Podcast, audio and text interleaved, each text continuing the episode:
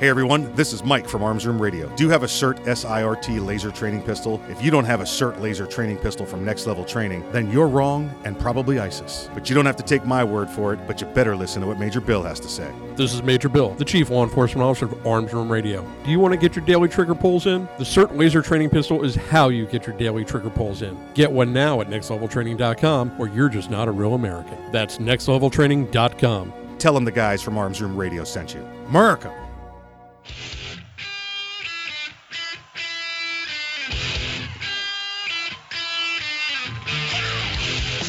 It's Arms Room Radio, live from the Keltec studios, with Mike and his team from the Arms Room.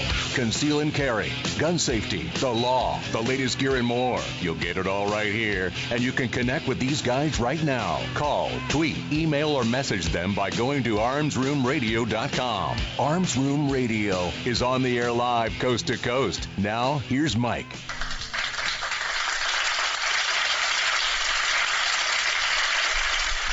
Hey, welcome to Arms Room Radio, where we promise to bring you all things gun all the gun time. My name is Mike. I am your host and uh, your moderator, your, uh, your, your your animal herder, cat herder for the rest of the program here for the next two hours here. Hey, we are coming to you live. You can probably hear the background uh, here. We are at the National Rifle Association's annual meetings at in, in Dallas, Texas. Uh, uh, what is what's the what's number is this one? What is this one? The 147th. The 147th National Rifle Association's annual meetings Annual and meeting exhibitions. And exhibitions. there we go. Because There we remember, last year it was 146. So this year it's 147. To answer your question, no, I don't remember last year. But that that's uh, you know, there's a lot of I don't remember yesterday also as well. What'd So, you have for breakfast? What is this breakfast you speak of?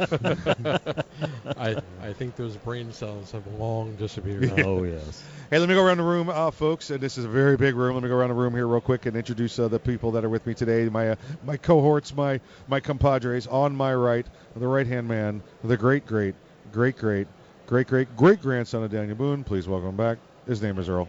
Talk to corporate, approve memos, lead a workshop, remember birthdays. Ah, it's good to be here. I can't say I good to be back because this is the first time being here. Yeah, it's it's weird. It's it's it's good to be back at the annual meetings in a new town.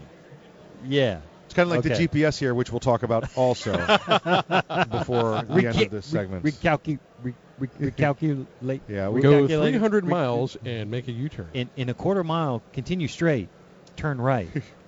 Hey, listen, normally on my left, uh, guarding the door, would be the legal ninja, Mr. Kevin Maxwell.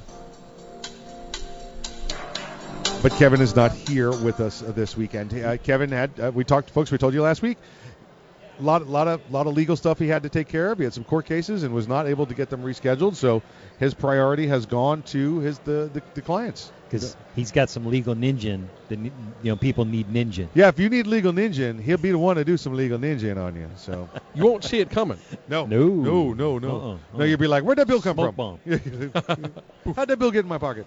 Uh, but he's like that with serving service also, you know. Oh, remember. yeah, yeah, yeah. A lot of things can be billable hours. Oh yeah, yeah, that's for sure. That's for sure. Very true. Hey, uh, on my other left, the further left, middle left, is the uh, joining Well, us don't, for. don't push me so far to the left. No, no, not that far left. Okay. Just just to the left of me, on the left hand side. He's if you hang a Louis, he's right there. That's me. Uh, please welcome back to the program uh, the Chief Law Enforcement Officer of Arms Room Radio, Major Bill. Major Bill. Ground control to Major Bill. It is wonderful to be here, surrounded by all these fun-loving, gun-loving. Yeah, by 80,000, uh, at a Yes. minimum 80,000 of our closest Second Amendment allies. You know? and I would like to uh, like to give a big shout out to the Dallas Police Department and the Texas DPS that are out here and uh, patrolling back and forth and providing the uh, security for us here. And for the Dallas Cowboys cheerleaders, since we're here in Dallas, we should we should say hello to them as well. Well, I They're think not the- here, but I'd like to say hello to them as well. You know. But yeah, yo, listen, DPS and uh, and, and Dallas PD, and and um, I believe it's Dallas County Sheriff I've seen in here as well. At the yes, facility, yeah. there's been Fort Worth, Garland PD. Right. There's been a lot, lot out here for this convention. And Secret Service. Well, yeah, yeah, yeah. It's a secret. It's a secret. Yeah, because you guys, uh, just to give give a little theater to the mind, the way we're set up right now, my back is to the wall, so I can see everybody walking by, and Bill and Mike have to look at me and the wall. And we just had Donald Trump Jr. walk past us, and I think he had like you know close to a dozen different Secret Service guys walking around with him. We uh, well, here's a here's a here's a quick funny. We'll tell you Uh-huh. this one since you mentioned uh, Don Jr.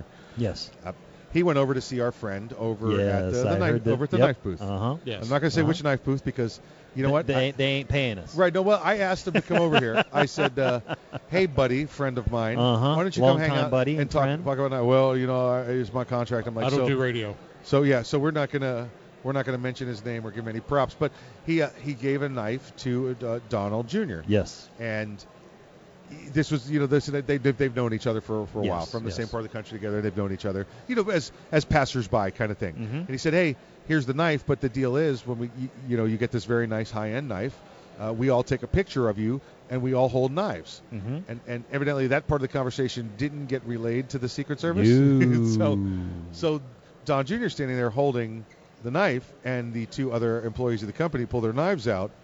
It was it was almost you know And in about- the face. and about know. 12 guys Yeah. flinched. 12, 12 Secret Service guys come come about halfway across tables at them. So yeah. So, but that's that's what you get, folks, when you don't play ball with Arms Room Radio. We tell we tell your embarrassing stories. That's right. So so that's We tell that's your what you get for cool us. stories for you. Yeah. So we are here in Dallas. Uh, we were here in uh, was it uh, you know October September not time frame for the Gun Rights Policy Conference. Uh, came came here for that. Now I think that must have been a different Dallas because the Dallas I went to then, we, we I took the I took the, uh, the, the the the Uber, the, the the shuttle, the Lyft ride, whatever it was, to the hotel, Uh-huh. and everything's all there. So you get to do everything in one event, Okay. in one venue, one location. Here, this is a convention center. It's one of your typical big convention centers. There's no hotel here at this one. There's not even hotels within walking distance of this one that I'm aware of. I'm not I'm not you know bashing any Dallas downtown hotels if there happen to be one. But to get around this town is uh, Bill. Do you remember when we were in Kabul and uh, they had no roadways or any organized traffic, and the things would go boom in the middle of the roads? Yes. Yeah, it was better there. Yes. It was you know, better. I, I, It was better there. I agree with you. And the uh, I, I think the mass transit system there, all the jingle trucks, Oh yeah, you know, yeah, that, that might have, you know, been better too. yep, yeah. I think I think it would have been it would have it would have been better. Yeah, that was a. It, we got in the car yesterday, and the directions coming out of the GPS are things like I'm not making this up, folks. In a quarter mile, go straight at the left. What? What are these? What? Did it just? there's there's so much road construction here that I don't think it's it's caught up yet, and I think we broke Siri. Yeah. yeah. Oh she, yeah. She was confused. Yeah. Recalculate. Recalculate. Recalcu- Recalculate. Uh. It's, it's just it didn't have time. Yeah. There, there's so many overpasses here. You go underneath one set, and it, and it thinks you're on one of the eight roads that might be above or below you. And it just it just went nuts. I finally just just turn it off. Get me on a surface street. you know, I know our hotel's northwest of here. That's all I need to know. I'm not getting on one of these highways. It breaks out the compass. All right. Yeah, that's I it. got this. Yep. Yeah, exactly right. Uh, so listen, so we're going to be coming to you today from the uh, from the entire event here at the National Rifle Association annual meetings. So be sitting with you. We're going we're going to be giving you plenty of information, plenty of news, uh, and pass on. We got uh, we're trying to get some new new friends on the program. We're going to get some uh, some old friends uh, to get get back. In fact, I think next segment Yes. we we, we got a new friend. We got, we got uh. Al- Allison from the IDPA. Oh, yes. Uh, she's Allison, not Robert, not Robert, not Robert. Yeah, look at her, look at her laughing at us. and Mandy. No. And Mandy, Mandy, Mandy pushed her over here. So Yeah. stick around. We got more program for you. We'll be back after the break.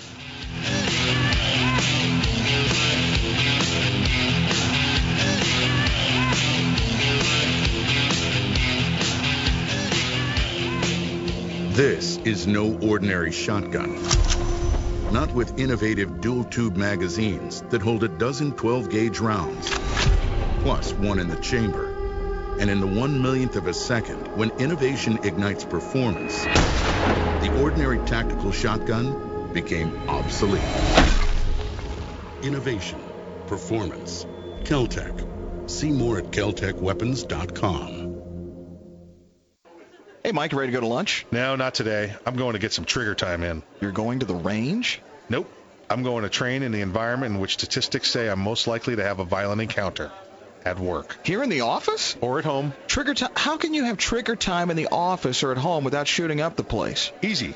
With my CERT SIRT training pistol from Next Level Training. Shooting paper targets at the range is good practice, but it's not the environment I'm in most of the time. With the rise in workplace violence, I vowed not to be a victim.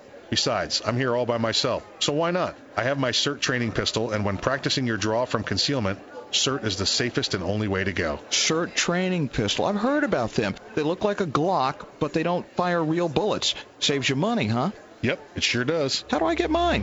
Log on to nextleveltraining.com slash armsroom and order yours today. The safest and easiest way to train in your own environment. Get ready. Stay ready with the SIRT training pistol. Go online right now to nextleveltraining.com slash armsroom. Ever want to accessorize your tactical rifle? Then you want the tactical excellence of Gun Tech USA. GunTech, a family owned and operated manufacturer of tactical accessories for AR 15, AR 10, and AK 47 style rifles. For nearly three decades, GunTech USA has been producing the finest quality pistol grips, rail systems, scope mounts, slings, compensators, flash hiders, hand guards, iron sights, and more. Check online at guntechusa.com to see their vast selection of parts and accessories and to locate a dealer near you. Whether you do your own gunsmithing or you have it done, when customizing your tactical rifle, insist on tactical excellence. Insist on GunTech USA parts. GunTech, a proud supporter of the Second Amendment and friends of Arms Room Radio. Check them out online today at guntechusa.com. That's G-U-N-T-E-C USA.com. GunTech USA defining tactical excellence for over 26 years. Thinking about buying an AR rifle? Maybe for hunting or home protection. There are a lot of them on the market. So why choose an Arms Room AR rifle? Well, one, they're made by veterans and first responders, people who know what it's like to depend on a rifle. Two, the Arms Room AR is made with the highest quality materials and standards. Your Arms Room AR may not ever be used to defend life and property, but if it comes to that, know it'll work right the first time, every time. Shop armsroom.com for their complete selection of AR rifles, pistols, parts, and accessories. That's armsroom.com, where veterans and first responders always receive 10% It's the. Bill of Rights, not the Bill of Needs. I'm Alan Gottlieb, founder of the Second Amendment Foundation. When someone says we don't need that kind of gun, remind them the Founding Fathers determined what rights our Constitution should protect. There's a world of difference between rights and needs. It is not the function of government to tell us what we need or what we don't. Certainly no one needs an assault rifle or a Saturday night special, or for that matter, no one needs a Corvette with a high-capacity horsepower engine capable of speeds to 150 miles per hour. But in the hands of honest, responsible individuals, we have the right of choice. We have the right to read books others don't like. We have the right to listen to any radio program we choose.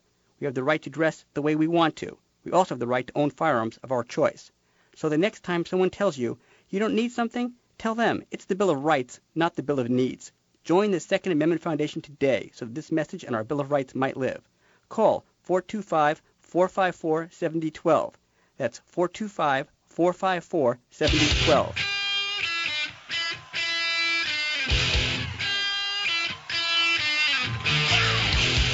You're listening to Arms Room Radio, live from the Keltec studios.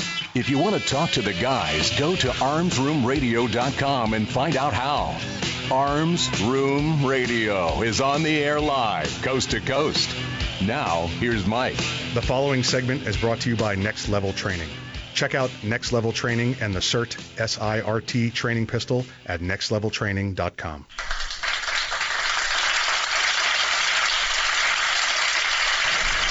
Hey, welcome back to Arms Room Radio. We are coming to you live this week from the well, this is the National Rifle Association's annual meetings, the NRA annual meetings in Dallas, Texas. Uh, you know, we've Big been here. Dallas. Yeah, I've been here the last couple of years, and uh, you, you, you guys know it. We love it. So it's, it's the 147th. 147th, yeah. You had a problem with that last year. We'll, we'll It's 147th this year. We'll try and get it right. Okay. I promise. All right. I promise we'll try and get it right. Uh, I won't, but we'll promise to try. So that's that's where we'll go. Um, hey, we're gonna bring in the first guest of the program. Uh, we were we were walking around, walking the floor, looking looking for victims. I mean, uh, you know, participants to uh, take part in the program here, and we got a straggler. Stopped in my tracks. Stopped in my tracks. Stopped in my tracks. I said, you know what? We're always talking competition shooting. We're always talking about Yes. the different leagues, the, the, Mhm. the different institutions out there. And I walked right past Allison at the IDPA booth. Well, Allison- Allison and Mandy. Allison, not Robert. Allison, not Robert. Yes, uh, I was introduced to her as Robert, and it turned out to be wrong. Her name is Allison, so uh, we, we want to wel- welcome Allison to the program. Well, thank you very much. Thanks for having me. Allison, um, how long have you been involved with the IDPA on the personal side as far as shooting goes? Uh, I started shooting and competing in IDPA in 2011. 2011. Okay, that's a. Think about you hear 2011. It's still here 2011. I'm like, oh, that's not that long. Oh wait, that's seven years Yes. already. Well, how, how about Allison? What is IDPA? IDPA stands for the International Defensive Pistol Association. It is the governing body of uh, competitive shooting sports for self-defense scenarios. Um, we have 26,000 members in the U.S. and worldwide. And oh, and don't don't forget, tell them how many official office staff you have taking care of those 26,000 members. we have 26,000 members and four full-time employees. Wow. Talk that's, about a that's efficiency. yeah. Yes. Talk about a workload. We have amazing volunteers that help the, the organization just flourish. And where are you all based out of? We're based out of Northwest Arkansas in Berryville. But IDPA is countrywide. It is. It's. I Okay. mean, it's, it's international. Oh, okay, okay, Yeah. okay. Yeah, well, the I Hence- part hence is Yeah, the, the I. internet. Yeah. That would be worldwide. Worldwide. we've penis. we've got Almost to got it. we've got to educate him on these you know subtle nuances. Naps. Oh, yes, yeah. What what makes IDPA different from everybody else, from Steel Challenge, IPSC? What's what's the big differences? So the big difference was, IDPA was founded with in mind having gear that you have at home, being able to go to the range with it. Right. So you don't have race guns. Um, you have, you know, regular equipment, regular guns, and you can be able to compete with other people with the same kind of guns and gears. Also, uh, gear and we got you. It's all right. Don't worry about it. Don't worry about it. also concealment. Right. Um, so there, there's no other concealment in other shooting sports. But IDPA does have concealment, and that can mean a jacket or a vest, or that can also mean a nightstand or a, a cooler or a glove box, anywhere that you Anywhere might. you'd normally carry or carry conceal. your- Yeah, yeah. exactly. We- Uh, uh, Bill and I'd run into that in the. We'd seen concealment stuff, and it was probably the first time we'd seen it was with the law enforcement Olympics back when uh, Yes. used to do that. They'd make you do a certain part of the course from concealment, and then seeing IDPA do that was, oh, yeah. Why Oh, not? yeah. Why not? You know, sh- you know, perform like you shoot or train like you Mhm. perform. You know, you get it, get it done right the first time. Uh, what uh, costs involved? Uh, not guns. You know, if I want to become a member of IDPA. It is is super affordable. It's one year for forty dollars, three years for 105. That's it. And then Yeah. when you're paying, when you're going to shoot and compete at local clubs in your area, you'll pay the club anywhere between 15 to 25 dollars to shoot each time. That money stays at the club. That helps them Yeah, they got to pay their range fees. They got to Uh, pay yeah. the, you know, ma- Yeah. the maintenance costs. Yeah, yeah, all right, right. stuff. So it's it's pretty. Um, that's kind of what in, you know drew me into Right. it. Is you know I could afford it. Right, that's true. That's true. Now, were you um, were you a, a, a shooter before that? Any any kind of competition or, or j- no, not okay. How, No, how'd I- you get into this? I, I I did not grow up in a Kicking and screaming. I did not grow up in a, a firearm friendly household at all. And so um, it wasn't until I was in my mid 20s, mid to late 20s, um, where we had called the police on a domestic disturbance next Okay. to us. Okay. And they told us flat out there's no available assistance. It's not a high enough priority. You're, we're basically what came to find out was we're in a very large county and Yep. our resources are very limited. Right. And I didn't know that. I had the assumption that if you called the police, they're going to be there Right. then and there. Right. And I was also going through a divorce. Okay. And so um, wanted to be able to protect me and my son Right. and went to the range. I, you know, was very anti-gun, super anti-gun. Okay. Um, just didn't have any knowledge. Sure. That's listen. That's a, a lot of it. We see that with, and it doesn't matter if it's guns, cars, or chainsaws. You know, it's it's you know the lack of knowledge brings the, the fear and the, and Oh, uh, yeah. uh, and the hatred of the items. Yeah. Absolutely. It, it, you know, it, it's frustrating now that I look back on myself and, Right. and think how s- just, you know, ignorant it was uh, not to educate Well, myself. ignorance ignorance can be fixed, Mhm. and obviously you've done that. hmm I, you know, I did a lot of research and, um, you know, it really opened my eyes. A lot of people do have light bulb moments, um, and that was one of mine. It wasn't a traumatic one that, you know, scarred me for life or anything, so I'm very blessed for that. Um, but I definitely wanted to get more involved, and so I went and got my concealed carry license. Okay. And then I was like, what do I do next? You know, how I don't, you know, what, where do yeah. I go for training? what, do I what do? I do? Yeah, what Yeah, do I do? right. And so IDPA um, offered this great avenue of, of learning how to shoot and, and walk. I couldn't even shoot and chew gum when my adrenaline was going so Right. hard. Right. Um, so that it was a great Yeah. introduction into Okay. to that. What? Um, how often do you get to go individually? Um, it depends. You know, my local club shoots once a month. Okay. Some around, especially around Dallas and wherever parts of the country, they shoot every weekend at different Right. locations. So Because you can, you can, if you if you're willing to do a little bit of traveling, uh, you know Yeah. that's that's what I've seen. And um, uh, our- my local range has, you know, Steel Challenge one weekend, IDPA the next weekend, Right. Cowboy shooting the Mhm. next Right. weekend. They've always got The something going on, right? yeah. You know, to bring every to bring everybody in because not everybody, you know, wants to do the three gun. You know, Mhm. everybody everybody wants to find their their niche and go. There's plenty of people that do multiple, uh, you know, uh, layers, and and and great for them if they get the time and the ammo, and uh, you know, it, it- you can uh, you can really get your skill set up. Um, the uh, the typical courses and ranges. Uh, how long, if I go out for an IDPA match, how long am I looking to spend? So, you know, typically matches will start mm, between 8 and 9 in the morning Okay. um, if they're on a morning schedule, and they usually end around lunchtime. Okay. So, you know, you can Yeah. get home and do your own, the rest of your day, have Right. family time, all that. It's usually about 100 rounds of ammo, so you're not spending a ton of money, you know, on, on rounds. Right. And that's you know what that's usually what I see for, as far as Sundays go at, at my range. And I always thought, wow, we do all the they do all the competition shoots on Sunday. Why are they on Sunday? Well, because Saturday people are paying to come to the range to shoot. Yeah, exactly. And Sunday happens to be that free day where okay, let's you know those people that really want to shoot and they want to join, they're going to come out on a Sunday. So we see that a lot, but it's uh, I- it, it, it's it's a great organization. We, we enjoy shooting with them. We've done it before. We've, we've done a couple of different disciplines, and I've always had a blast. And that's why when, when I said we saw you, and, you know, it was, it was oh let's let's let's let's get her over here. Uh, the uh, let me let's go back to your shooting. What, what's your concealed carry gun? Um, my concealed carry gun is a Smith & Wesson Shield With or without laser? without. Okay. Yeah. See, she's a shooter because Yeah. that laser, uh, all that laser does is warn the bad guy. They, they work both ways. and, it, yeah. and it attracts cats. Oh, it does. Oh, Okay, it does that- work that's- great. that's with fun. cats. That's fun. yeah, they, they don't like the, the cats don't like the 380 though that much. They like the- too loud, too loud.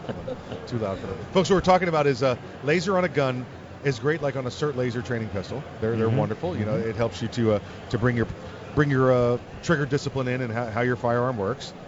They're they're good tactically when you want the bad guy to know he's been targeted. That's the benefit, I believe, to him. That and I'm going to say off position shooting, you know, compromised position Right, shooting where right. you can't bring the firearm up to your eye Right. to line up the sights. You know, when you, you, Some you John, can you're talking that some to- John McClane kind of stuff right there. Yippee ki yay! You're talking, that's what you're talking about right there. Yeah. Um, but yeah, and, and, uh, like you said, they work both ways. The bad guy knows Oh, yeah. where you are at that point too. Mhm, So mhm. uh, great stuff. So it's nice to hear you say without the laser. That says to me right there, shooter. She's Yeah. a shooter. Yep, yep. Yeah. They're great. They're great to learn and start with. But um, uh, Allison, thank you for joining us on the program. I know it was uh, we just came over and gave you about three minutes notice and said, hey, you're going to be on the show. And your, your partner there. She we- got we- voluntold. we- yeah, we want to make sure Yeah. we say say thank you to Mandy also Yes, for, uh, for, you, Mandy. for saying I'm not doing it. I'm not doing it. So, um, So where can people reach you? Uh, you can visit idpa.com and you can find a club near you. Just put in your zip code or your state and a list will appear. That's awesome. tell them Allison sent you. You're listening to Arms Room Radio coming to you live from the NRA annual meetings. We'll see you after the break.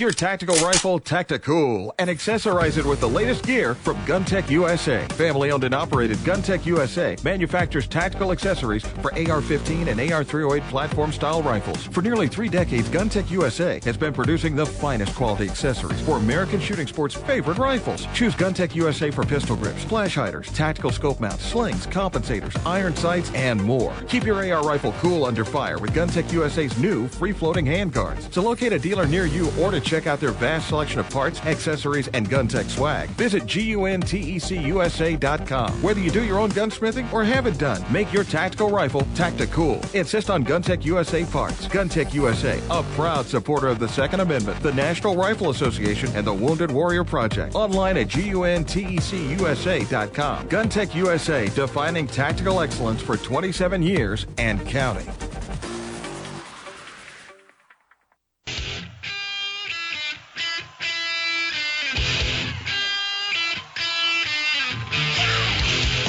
You're listening to Arms Room Radio, live from the Keltec studios. If you want to talk to the guys, go to armsroomradio.com and find out how. Arms Room Radio is on the air live, coast to coast. Now, here's Kevin. This segment of Arms Room Radio is brought to you by GunTech USA. For tactical excellence, check them out online at guntechusa.com. That's G U N T C USA.com.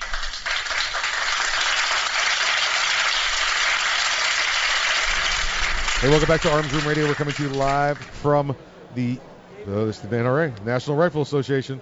I- I- 147th annual meetings and exhibitions. Don't forget the H. Exhibitions. Ex- exhibitions. Exhibitions. Cool with hip. It's cool with hip. So whip. we we're here at we're here at the NRA floor. We're, we're out in uh, out on Radio Row. We're having a, we're having a good time so far. We're, uh, Allison last uh, last segment talking Mhm. to you about the uh, IDPA, which- was a treat. There was there was some there was some stuff. You know, I know we've gone out and had a couple of couple of matches, and uh, but there was some stuff she she put out there. I didn't realize. Twenty six thousand members, four people running the organization. Yes, so doing so the paperwork. Yeah. be patient when you contact the, the, the corporate office. There's only four of them. Wow. Yeah, yeah, exactly, exactly right. Uh, hey, Bill, we're, we're and I were out walking the floor, and Yes, we uh, were. we Uh, met we met goofing off. somebody. Yeah, it's true. We met somebody at somebody else's booth, not even at his booth. Uh-huh. Looked down at his badge, and it said Smith and Wesson Collectors Association, and, and we said right there, well, he's. Uh, I'm on the- intrigued. yeah, we're getting him on the show. Yeah, yeah. We're getting him on the show because. So we pointed at him, We're like, hey, we like Smith and Wessons too. So let me let me welcome to the program, uh, Mr. Mike Helms. Mike, welcome to the program. Thank you, guys. Pleasure to be here. Uh, first off, it's for folks that want to follow along. It's the, the Smith and Wesson Collectors Association. It's the swca.org. That's Smith Wesson Collectors Association. The swca.org, and you can look over there on your uh, on your Facebook page, and uh, you can see us putting the information up for you there right now. So we want to talk to you. First off, tell, tell me a little bit about the Smith and Wesson Collectors Association. Absolutely. The uh, foundation was uh, uh, began in 1964. Uh, we've been doing annual conferences since 1970, and uh, I don't know exactly when this happened, but the tradition became that whoever uh, won the best exhibit at the uh, at the annual conference would then come and display at the uh, National Rifle Association conference. Oh, was that it? See, I didn't even Yeah. realize that. See, because we honestly we didn't get to your booth. We got you before you got to your booth. so now we got to go He back was- over, Bill. He was at another booth, Yeah. and we're talking to him there, and he goes, uh, "Yeah, this isn't my booth." Right. yeah, I think we found you over at the with the military uh, arms Yep. collectors. Yep. Yes. Well, that's that's it. Now we got to come over and see the collection. Absolutely. Describe the collection to us. So the collection that, that's being shown at NRA this year actually isn't my collection. I was invited along. Um, uh, it's Lynn Wood and CB Wilson who won Okay. the award this year. Okay. Um, they have a phenomenal collection. Um, Lynn's grandfather was actually one of the founding members of the Smith & Wesson Collectors Association. Wow, okay. Um, he had been collecting guns since the 1950s. Uh, absolutely world-class collection. If you're here, you have to go see it. Um, you'll never see another collection of Smith and Wessons like that. Uh, right back to the beginning of the company, the volcanic rifle or the Wow. volcanic pistols. Wow. That you know, Yeah, if we're you, coming if, over. if Yeah, you yeah, like yeah. Winchesters, that's where Winchester Right, came exactly from. right. You're right um, they've got a couple of volcanics on display, and then right up uh, through the 1890s. So pretty much all the single actions. Um, my display won the uh, best antique display. Okay. And uh, Lynn and Lynn and CB and I are good friends, so they invited me to come along and uh, and hang out with them. Very neat. Very neat. Nice. What um, besides being just a lover of Smith and Wessons, is there anything to, to join the organization? Uh, Actually, um, they used to require uh, they used to require endorsement from two members. I, Okay. I think that requirement might have been dropped. Okay. So if you go to the uh, uh, the swca.org website now, you should be able to download a membership form and fill it out and pay your dues. It's a great organization. You know, we, we treat each other like family. Right. You know, we come to these sorts of shows and it's you know hugs and handshakes. Oh, you know, how you doing? Right, And, right, right. You know, You know, one of the reasons uh, we stopped you, Bill and I, big big lover of the Smith and Wessons. Yep. Now I've, I've done with with working at uh, you know gun stores and stuff like that. I've gotten old, you know, uh, single action army. You Sure. know, uh, you know, I'm sorry, not. Uh, I've got the lemon squeezers. Yep. I've got old, old, just incredible old models of Smiths that I've seen over my over my years. But I, I think Bill's and I are a little more recent with some Smiths, They're not an everyday carry gun anymore that you see, and not like Bill. no, not at, Bill not jump in. It was uh, yeah, I, I've been I've been on Mike. Uh, one of the Smith and Wessons I've always wanted was uh, the 457. Mhm. It's a shortened version of the 45, uh, and just for about 20 years, been looking for this gun. Just cannot find it. You know, I was, you know, originally, my first uh, semi-auto that I carried on duty was the 645. Switched Yep. over to 45 or 6. Uh, but I always wanted a 457 for 20 years. Been just searching all over, couldn't find one. It was just an absolute ghost. So then uh, Mike calls me up one day and he goes, uh, "Hey, uh, what was that that Smith you were looking for that you wanted?" I said, it, "It's a 457." They said, "Don't tease me." Yeah, this, this is this is the Yeah, yeah. So he texted me a picture of it, and uh, I live in South Florida. He's in in, in Yep. Central Florida. I I'm on my way. Jumped in the car, drove up there, Yep. and that was it. Uh, and and it, it will never leave me uh, uh, until the day I die, and then you know my children or grandchildren will inherit it. But I got my hands on it. It's not going away. Yep. We uh, started in law enforcement careers with uh, many years ago, and uh, 686, the, the model 686. Yep. Absolutely. It's a classic. Uh, now Smith is again. They've got the 686 plus, and I guess they brought back a lot of their, their Yes. the classic series. Yeah, You know, yeah. But, but this, these were original 686. Yes, it was. the, Uh, in fact, when when we both first started, it was mandated you you carried a revolver Yeah. until Really? you went to an auto pistol transition course. Really? So I yeah. went through the academy. Uh, in fact, my class was the last class with a cross draw Yep. holster, and I had my 686. I, I loved it. Um, looking for another one. Yep. yeah. I've I've got mine. My agency let us buy them when we left, and I bought I bought more than one. Yep. Uh, and it was uh, now you kick yourself. This was uh, mid 90s, you know, and uh, yeah, they sold them all off for I think it was 225 dollars a piece. Uh, and, and you listen, I'll, I'll tell you, As he bows his head. I'll tell you where I'm from in, in, the, in the Central Florida area, and everybody that's ever bought a used policed firearm knows this, that that area for the next 10 years is just saturated with them. Yep. They're, they're there.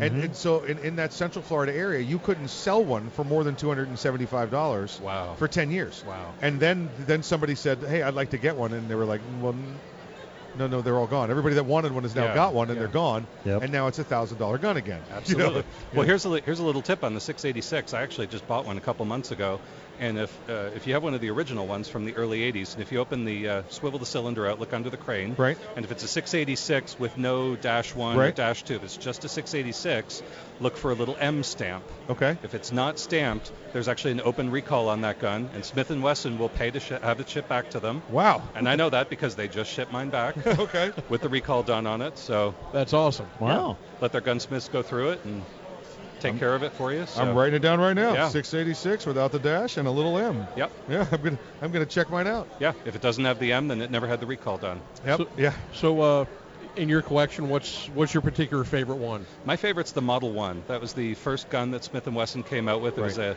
seven-shot, 22 caliber uh, pistol with a three and three and three sixteenth inch barrel. Right. Uh, came out in 1857. It was the first cartridge load revolver that the world had ever seen. Uh, it was actually what I wrote my history thesis on a couple of years ago at North Right. Carolina State University. Uh, really, really important gun. I would say it was probably one of the maybe six most important guns in the history of firearms. And, and you heard that right, folks. He's he's just done his history thesis on the early years of Smith and Wesson. On the early years, first first three years. That's that's early. That's early. That would be early, yes, yes. and especially Oh- if it's oh, the, yeah. it's the Model One. Yeah, yeah, Uh-huh. that's it. Yeah. So- yeah, yeah. yeah. Yeah, Not, not just his first model, Right. the company's Yes. first model. Right. Yes. That's that- that's that's neat. Um, what what other what other ones that uh, and, and, and don't tell us what city you live in. We don't want to get anybody all riled up. um, what uh, what one in your collection just says, oh, wow, there's there's nothing else like that, or that's a really hard one, as opposed to the ones you love. What's the one the rest of the world with the standard catalog looking at would say, wow, that's a that's a, that's a Smith. in uh, in my collection, Yeah. um, I think the I I think the really standout gun, um, it would be about the 400 and something Smith and Wesson ever made. Wow. Uh, it was Okay. made in their it was made in their first years of uh, first year of production. Right. Uh, this was essentially a handmade prototype at that point. There was a lot of changes happening to the Wow. gun, so chances are it, it, it passed through Daniel Wesson or uh, Horace Smith's hands at some point. That's Oh man, I just it- got that's- chills yeah, thinking yeah, about that. exactly right. Yeah, I thought maybe it was uh, the air conditioner because we all did it at the same time. Yeah. Yeah, the, the collective uh, goosebumps just. Uh, and, I, and, and I won't tell you what I paid for it, but it turned up at a farm auction. Oh, oh my goodness, that's Uh, yeah. Yeah. Well, that's That's my We've- 457 yeah, yeah, story. yeah. So We- it's- we- it just came in, and there it is. There it is. We've all Yep. gotten a couple like that. We've all gotten Yes. a couple like that. Um, well, well, Mike, listen, we appreciate you having us on the program. We get uh, we get questions all the time. We, we'd love to make you our Smith expert. You know, we can give you a call if we, we need to, and, and get you back on the program once when stuff comes up. If that's all Absolutely. right with you. Absolutely. Oh, that's that's wonderful. Listen, folks, it's um theswca.org, theswca.org. That's a Smith Wesson Collectors Association. So theswca.org. And uh, you know what we're gonna do? We're gonna wander back over there right now and get some pictures. Not without me. Oh, oh, oh, all right. Okay, sold. Sold. You can come with us. You can come with us. Uh, folks, uh, stick around. We've got more program coming back for you. You're listening to Arms Room Radio coming to you live from the National Rifle Association's 147th Annual Exhibits and Exhibitions. Wow, he got it right. Meetings and exhibitions. See you in a few.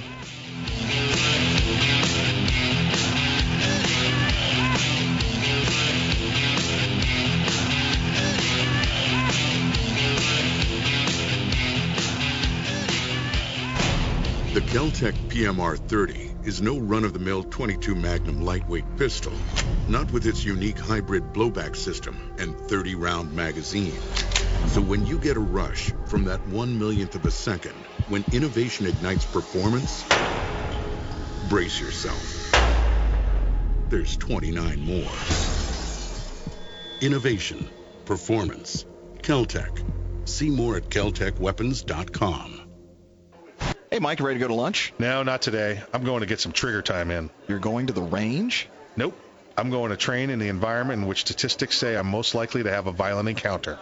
At work. Here in the office? Or at home. Trigger time? How can you have trigger time in the office or at home without shooting up the place? Easy. With my CERT SIRT training pistol from Next Level Training. Shooting paper targets at the range is good practice, but it's not the environment I'm in most of the time. With the rise in workplace violence, I vowed not to be a victim. Besides, I'm here all by myself, so why not? I have my SIRT training pistol, and when practicing your draw from concealment, SIRT is the safest and only way to go. SIRT training pistol. I've heard about them. They look like a Glock, but they don't fire real bullets. Saves you money, huh? Yep, it sure does. How do I get mine? Log on to nextleveltraining.com slash armsroom and order yours today. The safest and easiest way to train in your own environment. Get ready. Stay ready with the SIRT training pistol. Go online right now to nextleveltraining.com slash armsroom. Ever want to accessorize your tactical rifle? Then you want the tactical excellence of GunTec USA. GunTec, a family owned and operated manufacturer of tactical accessories for AR-15, AR-10, and AK-47 style rifles. For nearly three decades, GunTec USA has been producing the finest quality pistol grips, rail systems, scope mounts, slings, compensators, flash hiders, hand guards, iron sights, and more. Check online at guntecusa.com to see their vast selection of parts and accessories and to locate a dealer near you. Whether you do your own gunsmithing or you have it done, when customizing your tactical rifle, insist on tactical excellence.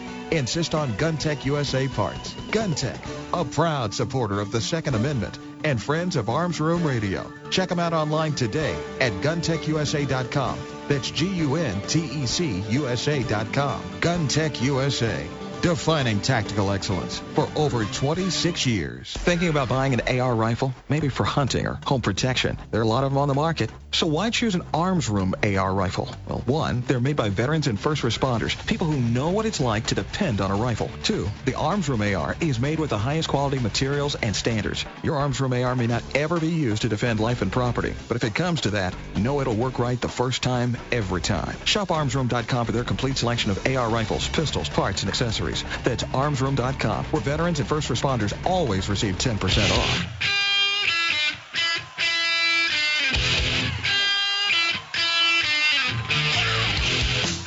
You're listening to Arms Room Radio, live from the Keltec studios. Got a question for the guys? You can call, tweet, email, or message them by going to armsroomradio.com. Now, more Arms Room Radio, live coast to coast, with Mike and the guys in the Keltec studios.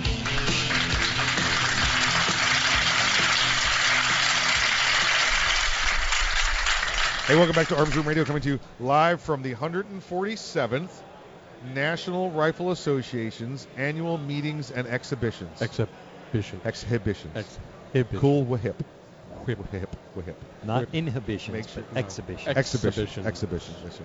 Now you might do a little inhalation in this traffic outside of this place, but everybody getting in here. How about the traffic inside? Oh my goodness! Oh my goodness! Yeah, yeah. We uh, we were just uh, having a conversation uh, on a break here. We it, it's this place could hold hundred thousand people if they could get in here. The, the parking situation. Uh, and, and now, I, I, listen. Tomorrow, Saturday, without the rush hour and without the people working downtown, this place is going to be double packed, uh, like like it. Oh, yeah. more than it is today. So, and then of course the president being here today restricted a lot of things with movement around town. Uh, Oh, you yeah. know, so so it's going to be it's going to be pretty crazy here tomorrow. Did you uh, notice a drop in your cell phone reception and? Oh, you mean the the mobile blocking Yeah, area? well, shh, we- we don't wanna- we don't wanna see that. let me let me bring in a friend of the program here. Yehuda Remer uh, is, is is joining us again. Uh, Yehuda, cell phones. Did you did you did it happen to you too? You know, I thought it. I mean, it did happen to me, and I thought it was because I took a CZ hat that said "Repeal the NFA." I was like, "Shoot, man! Now they're coming after me." But it's good to know that it wasn't just me. No, no, no. It was it was everybody. Yep, you're on the list now. Uh, Yehuda, let, let, us welcome uh, the people that uh, have have not had the pleasure to enjoy you on our program before. You're author, Second Amendment advocate, uh, and and we've said it before. And I, uh, your books for kids are, I- I'd call them revolutionary for teaching kids about firearms. I, I don't want to I don't want to pump you up too much, but I mean the first time I saw them, what I'll tell you the story, folks. I, we were at the Gun Rights Policy Conference. This is a year and a half ago now. Was it? It was Dallas. That was here in Dallas. Year, that's a year and a half ago. Yeah. Um, and we we were we were setting we were on the same panel and speaking. And I, I got up and I did my, my little you know my little 10 minute spiel that uh, Mr. Gottlieb asked me to do, uh, and which uh, I love doing it. You know, it's, it's great being uh, associated with him. And then uh, Yehuda gets up and, he, and I'm sitting there on my panel and I'm, I'm thinking, you know, all right, it's, uh, it's, it's I want to get some lunch. You got to get some lunch here, you know, and where am I going to go? And then he starts to talk about how he got into this. Uh, his, his family story with firearms, and we're going to let you go there. But you you do you brought this book up, and I sat there, and I brought it up on my phone during your 10 minute speech. And but when he sat down, what did I tell you when you walked past me? I just ordered two copies of your book on Amazon. I was like, I, and that didn't happen anywhere else at, at NRA show, at Shot Show, or anywhere, uh, or GRPC. It happened there. So tell us, tell us about the the, the first book and, and everything you've done since then, and, and what got you into this. You know, just a side note, back to the GRPC. Oh yeah. Our panel were people who were who have been in the firearms industry for a while. Right. And here I am, this little kid, you know, this little 31-year-old is getting up there, first time speaking publicly in 20 years, and you know, I sit down next to you, and everyone was just, no one said hi to me, right? Right. and, and I'm sitting next to you, and I'm sitting next to you, and I'm like, man, they put me on the wrong panel. These guys are just not nice. And then like seven minutes later, when I was done with my speech, you're like, hey, I bought two books. I'm like, right, like this guy. All right, he's not such Yeah, a big yeah, jerk. That's such a exactly. that's such Yeah. a bad guy after all. Uh, Um, it was that was that. I looked up. You guys got the book, and everyone look. Earl's kid's 28. I gave him one of them. You know, everybody, everybody's kid that I know got a book. You know. No, but uh, yeah. So my first book is called Safety On, and it's an introduction to the world of firearms for children. And it's exactly just that. Eh, There's, you know, there's no political agenda. Right. It solely talks about what to do in all aspects of gun life, dealing with firearms. Whether you, f- what to do if you find Right. a gun somewhere it's not supposed to be. You know, range rules. You know, uh, cleaning guns, making sure they're locked up properly. E- Every aspect of gun safety, and it's told through the eyes of a little boy. Right. That way, it's more of a peer-to-peer Right. educational book rather than a parent preaching to a child about gun safety. It's funny you say that. Uh, when I brought mine home, I think my daughter was 11 at the time when I brought the book home, and she sat and she loves to read, and and and it's not very wordy. It's it's very picture oriented for the kid because it applies to kids at all ages that you know they can learn from this. My daughter spent you know 10 or 15 minutes and she read the book, and then she put her head up and she said, "Daddy, I want to give this to Zach. He needs to read this." So she was already doing the she was already doing the wow. I need we need to share this information with other kids. Uh-huh. You know, with with her cousin. So she she immediately went there, and that's that's it, is it's not just information sharing between us and the children. This book makes the children want to share it with other children. Yeah, and that that was my goal. It, it was a goal that I was I wanted my child, who now is eight, but he's been reading the book since he was five because Right. it took me four and a half years to get it published. Right. But I want my, I wanted my children to be able to sit down, read a book by themselves that was easy enough for them to understand, Right. so that before they go to bed, they're like, "Oh, let's read Dad's book tonight." Yeah. And you know, Right. now my son goes shooting with me, and he is very well versed in gun safety protocol. So. And does it still freak your, gran- or your his grandparents out? No, uh, you know, not not so much. I mean, my, my parents have accepted it. Um, when I took my son shooting for the first time, I did send the video to my parents. my dad was like, "Cool," and my mom was like, "Really?" Um, I'm like, "Get used to it, mom," you know. but uh, I said, I- "I'm not changing." So, yeah. Hey, you've been here. I, I know we're still in the first day here at NRA show. What's uh, what's your impression so far walking around? And I know you're over at the booth at Second Amendment Foundation. What do you, what are you seeing? What's what's striking you here? Uh, not product wise. Let's just talk about what, what's going on with the crowd. Anything anything hitting you here? Honestly, it seemed very, very small today. Right. Uh, did not seem crowded. It could be because for the last five hours, I, basically since the event opened today, people have been lining up to Yeah. go hear Trump and Pence. Um, that's definitely a possibility. It, ha- why? it has been, I, th- I think, and uh, you know, we, we walked around as well. There was, the, listen, the number's going to be because it's right, it runs right past us here at Radio Row. Uh, there's going to be 30 or 40 thousand people that went in to see them speak rather than go into the convention hall. It's obviously a Friday. We, uh, you heard us talk about the traffic conditions and the road conditions down here. You can get here. It's just going to take some dedication. You're from, you, you live right I here. live here. I'm, I'm 20 minutes yeah. away. So for me, I got I left my house at 7:15. I got here at 7, you know, give or take 7:45 with little traffic. because you know what time to go and what time to leave, and not hit the 35e to the you know the 112 and the. this, listen, I, I learned to drive in New York, and this is this is horrible. Bill and I were, were, were in Kabul, Afghanistan together. That was that was cake compared to driving around here. no, that's that's very true. I'm, I'm lucky. I got a parking space two rows down from the elevator. So oh, yeah, listen, after So coming here for two days helping get set up, we made a couple of trips here. We got a great parking space because we Ubered this morning to get here and left, and he- left the car at the he- hotel. We pulled right up to the right up to the entrance, and we jumped out and like, uh, hey, you can't park there. We're not parking. We're standing. Yeah, that's it. See you later. Yeah. So this uh, this facility is, is is pretty nice, and I'm seeing walking around. I think the same thing you did with because of the traffic, because of uh, it's also raining here Yeah. today.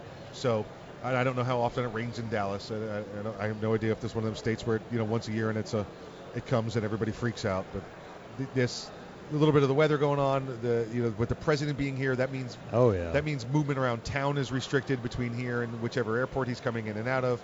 So that's going to be harsh. I, I'm pretty positive tomorrow this will be this will be double. This place is going to be packed tomorrow, and it's it's going to be crazy. Oh yeah. Everybody's off work on Saturdays. Yeah, yep. You uh, you did book signing today over at Second Amendment Foundation. I did a are book you, signing Are you back over there at all this weekend? Uh, Sunday. I'll Okay. be there from Sunday on Sunday from 10 to 2. Sunday from 10 to 2. Back and, over there. and, and by 10 to 2, Yep. um, there's a reason why I'm an author and not a mathematician. um, 10 to 12. 10 to 12. Yeah. There you go. 10 to 12. I was going to say four hours of book signing. That's some dedication right there. Wow. You need two hours just to carry more books in. That's that's you know that's that's a lot of work right there. Um, the uh, the website if everybody wants to follow it, go to yehudaremer.com and I, I, I know that's the that's not your common name. You go to our Facebook page there, folks. That's not that's not common spelling. it's, it's yeah, a- it It is. is common spelling It actually. is. Yep. It's just not Um, that common of a name. We'll have it posted up there, but go to Amazon. That's the primary source. It's safetyon.com, or excuse me, it's amazon.com and look for the book Safety On. Go to Amazon and look for Safety On. Yehuda, thank you for joining us. Thank you for having me again. We'll always have you back on the program. Hey, folks, uh, stick around. We got more program coming up for you. Uh, but until we talk to you next hour, the second hour of the program, please exercise your Second Amendment rights responsibly. If you're not ready, get ready. And if you are ready, stay ready. Remember, Keep your head on a swivel.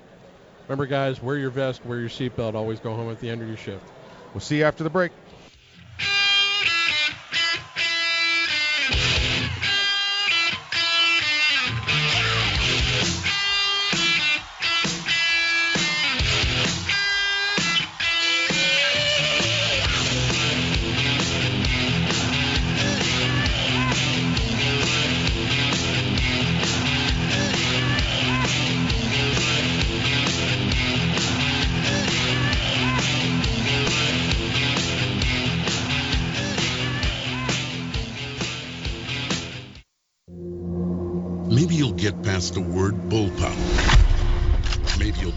With 11 innovations, like our patented downward shell ejection. But in the one millionth of a second it takes for innovation to ignite performance, it'll make you a believer. The Keltec RDB, the bullpup done right. Innovation, performance, Keltec. See more at keltecweapons.com. Hey everyone, this is Mike from Arms Room Radio. Do you have a CERT SIRT laser training pistol? If you don't have a SIRT laser training pistol from Next Level Training, then you're wrong and probably ISIS. But you don't have to take my word for it, but you better listen to what Major Bill has to say. This is Major Bill, the Chief Law Enforcement Officer of Arms Room Radio. Do you want to get your daily trigger pulls in? The SIRT laser training pistol is how you get your daily trigger pulls in. Get one now at nextleveltraining.com or you're just not a real American. That's nextleveltraining.com. Tell them the guys from Arms Room Radio sent you. America!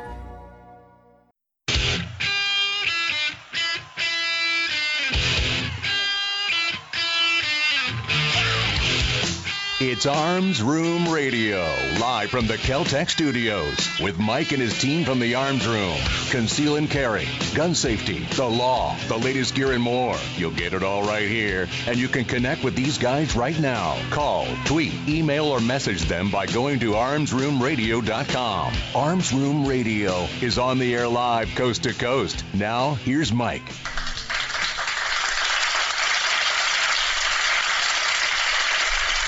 Hey, welcome back to Arms Room Radio. We're coming to you live from the NRA annual meetings, 147th annual meetings and exhibitions, right? Yes, is it right? is. Still the Correct. 147th? Correct. Still 147. Still 147. Until next year. Until next year, then we'll be at the 148th. But if you're in Dallas, that would skip a number, like their exits do on the highway. Yes. Because this place is. It's just it, all right. We're not going to go there. We're not going yeah, to go. dude, traffic. it's just- we're not going to go. Move traffic. on, move on. Let's uh, let me let's bring in our next guest, uh, Mr. Rob Pincus from the ICE Training, ICE Training, and the Personal Defense Network. Uh, Rob, welcome back to the program. It's been a couple couple months since we had you on, but thanks for joining us. Hey, I am glad to be here. We actually, I think we talked about trying to do something at USCCA Yeah, that's right. Expo, Yeah. and then that I was just slammed. You know, we had so much education stuff going on there, and seminars and all that, and like the vendors. It was just a different kind of a thing, right? And here, this one's a lot about. Um, meeting up with a lot of the media, meeting up with a lot Right. of the visitors, talking to people who don't go necessarily to any other meeting than Yeah. this one. So it's really important, I think, that we get out there. You guys are here. You guys are set up, obviously, in an incredibly important place. You're right, Right. near the voting area for the 76 seat.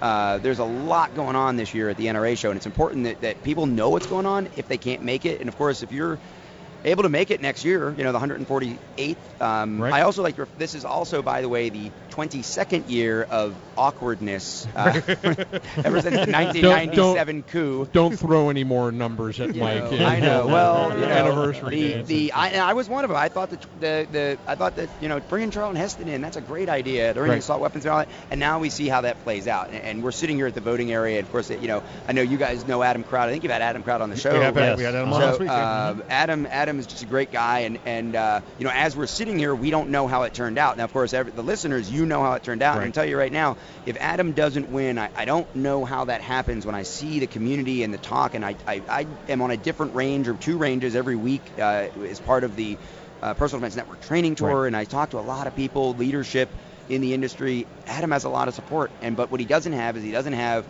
you know, 20, and I'm doing air quotes, volunteers out here canvassing and just kind of you know handing out the flyers for somebody else. Last year they were photocopies for someone else, but guess what? Same exact people were handing out Yeah. the Yeah, thing. It's like it's like, and by the way, endorsed by the same exact people. And uh, it is what it is. I don't get too political, but we are sitting here next to the voting booth, and it's a very important part of our responsibility as gun owners. You know, I, I don't know how many people watch your show or sorry listen to your show are gun owners.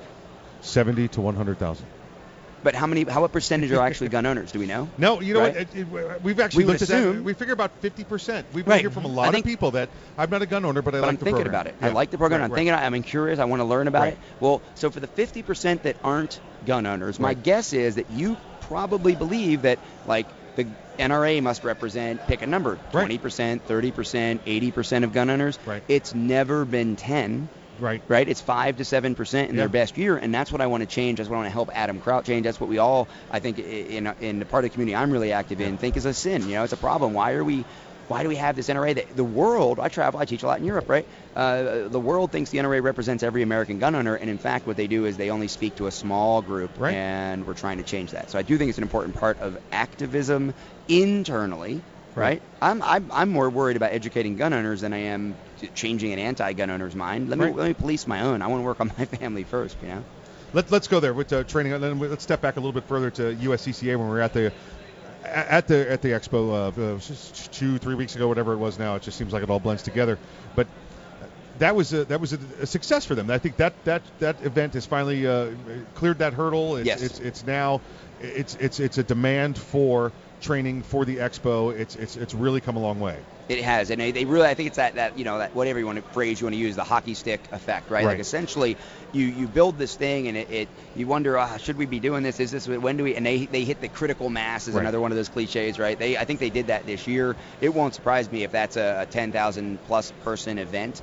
Uh, if not next year, the year after. Now Pittsburgh, it might be a little harder, but when, next time they're in an Atlanta or a Nashville or even a Dallas, uh, I think they're looking at a 10,000 plus person event. The number this year was fourteen thousand.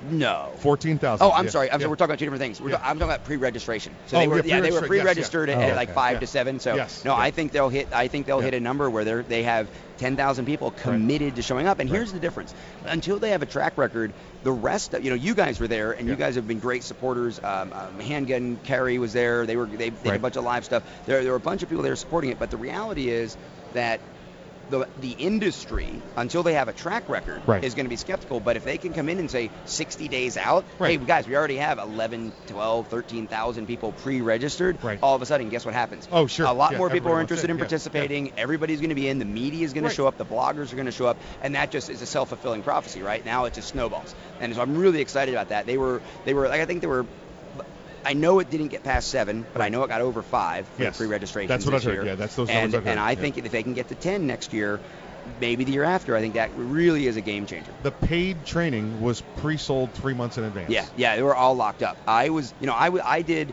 the event, the ex, the exhibit hall opened up at three. Yes. Three. And uh, my presentation was at nine in the morning. Right. And honestly, I was like, really, guys? Yeah. You know what? Like, and they said, don't worry, Rob. We've had a lot of feedback. We know what people are interested in. They know we're doing these books. Right. They know we're doing this new live fire program. You're going to be talking about instructor development and defensive firearms training. Right. People, they're going to be there. And sure enough, that room was packed. The room was as packed as any of the rooms I've ever done at the NRA was. Yeah. And it, it's been, it, it was great to see. And everybody, those seminar rooms were filled. Nobody was sitting around waiting. There was plenty to do until the exhibit hall opened at three. Right. And then boom. Uh, we mentioned books. Let's talk about books for a second. We've got the new the new book out, Defensive Shooting Fundamentals. Tell us about the new book. So this is level one. Um, I actually am on your show instead of sending the final approvals for chapter 13 of once we the day was supposed to be the day it's friday and, Right. and the end of the week we were going to be done level two is going to be out in june so probably not very long i would imagine Okay. after maybe people are hearing this uh, we're going to be uh, releasing level two and those two books comprise the content side uh, the, the concept and content side and the technique side of the new live fire program that I'm collaborating with USCC on. So this Okay. is officially the new USCCA live fire program, defensive shooting fundamentals level one and level two.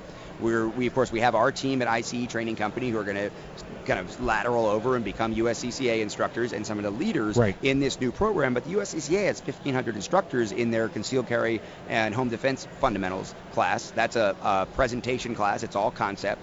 And all of those instructors use, whether it's you know the NRA basic pistol course or their their state's uh, license to carry or CCW programs, they use those for the live fire. Well, now the USCCA uh, came to me uh, about a year ago and said, you know, hey, we we need to have our own live fire program and why would we do that over again? I've worked with Right. USCCA forever. You know, Right. I've been on the board of advisors since 2009. Right. You know, why don't we just partner up on this? And it, you know, as always, it takes a, a while to get two you know, uh, organizations kind of in sync, but we are now in sync, and the books are out, and the programs are running, and we're starting to certify instructors, and uh, it's really exciting. Rob, thanks for joining us here on the program. Listen, it's always a pleasure to have you uh, drop by. It's uh, listen, folks. Uh, you want to you want to get a hold of Rob. You want to reach Rob. You want to follow Rob. Obviously, it's a icetraining.us, icetraining.us, uh, or of course, uh, you know, with the new collaboration with USCCA, just go there to uscca.com, uscca.com. You're listening to Arms Room Radio, coming to you live from the 147th annual meetings and exhibitions of the National Rifle Association. We'll see you after the break.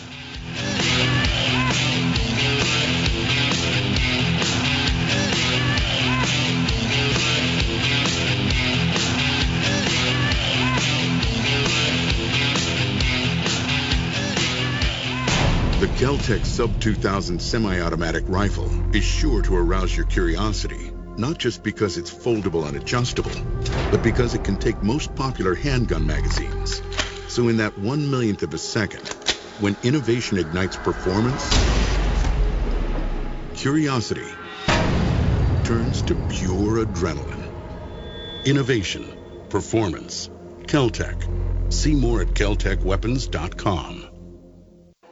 Hey, Mike, ready to go to lunch? No, not today. I'm going to get some trigger time in. You're going to the range? Nope. I'm going to train in the environment in which statistics say I'm most likely to have a violent encounter.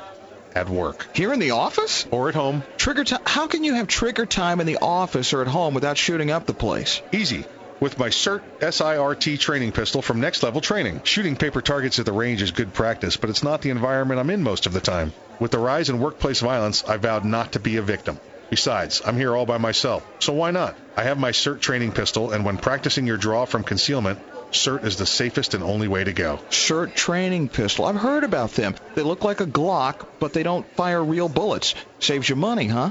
Yep, it sure does. How do I get mine? Log on to nextleveltraining.com slash armsroom and order yours today. The safest and easiest way to train in your own environment.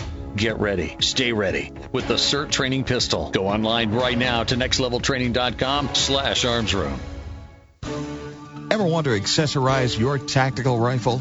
Then you want the tactical excellence of GunTec USA.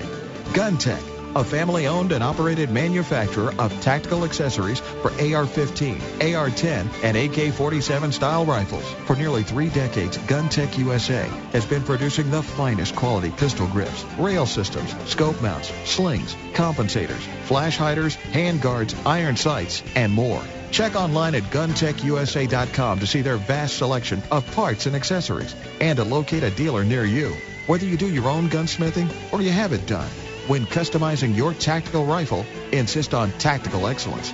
Insist on GunTec USA parts. GunTec, a proud supporter of the Second Amendment and friends of Arms Room Radio. Check them out online today at guntecusa.com. That's G-U-N-T-E-C USA.com. GunTec USA defining tactical excellence for over 26 years. Thinking about buying an AR rifle? Maybe for hunting or home protection. There are a lot of them on the market. So why choose an Arms Room AR rifle? Well, one, they're made by veterans and first responders, people who know what it's like to depend on a rifle. Two, the Arms Room AR is made with the highest quality materials and standards. Your Arms Room AR may not ever be used to defend life and property, but if it comes to that, know it'll work right the first time, every time. Shop armsroom.com for their complete selection of AR rifles, pistols, parts, and accessories. That's armsroom.com, where veterans and first responders always receive 10% off. It's the off. Bill of Rights, not the Bill of Needs. I'm Alan Gottlieb, founder of the Second Amendment Foundation. When someone says we don't need that kind of gun, remind them the Founding Fathers determined what rights our Constitution should protect. There's a world of difference between rights and needs. It is not the function of government to tell us what we need or what we don't. Certainly no one needs an assault rifle or a Saturday night special, or for that matter, no one needs a Corvette with a high capacity horsepower engine capable of speeds to 150 miles per hour. But in the hands of honest, responsible individuals, we have the right of choice. We have the right to read books others don't like. We have the right to listen to any radio program we choose. We have the right to dress the way we want to. We also have the right to own firearms of our choice. So the next time someone tells you you don't need something, tell them it's the Bill of Rights, not the Bill of Needs. Join the Second Amendment Foundation today so that this message and our Bill of Rights might live. Call 425 454 7012. That's 425 454 7012.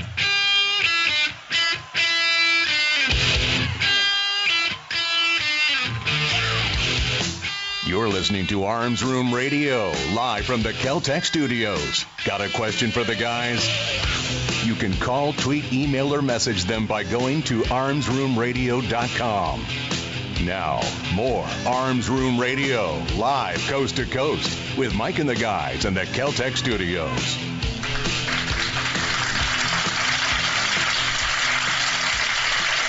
Hey, welcome back to Arms Room Radio. We are coming to you live from the National Rifle Association's annual meetings and exhibitions. Bill, what number is it?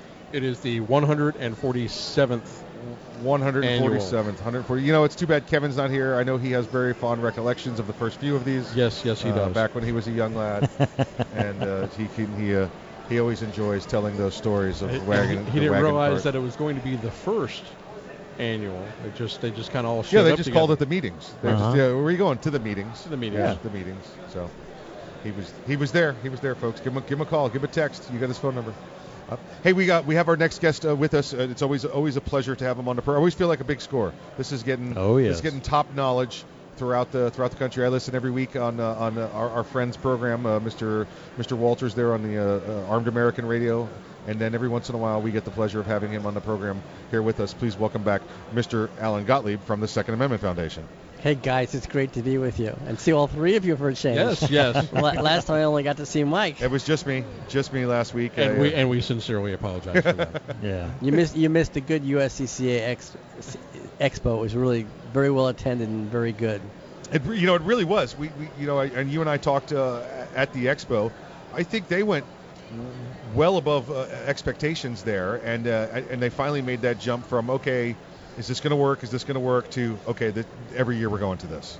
Yeah, it seemed like they were growing each year a little bit, Right. and then and then they fell off a bit one year pretty deeply, and, Right. and now they just like record attendance. I'm really glad to see it.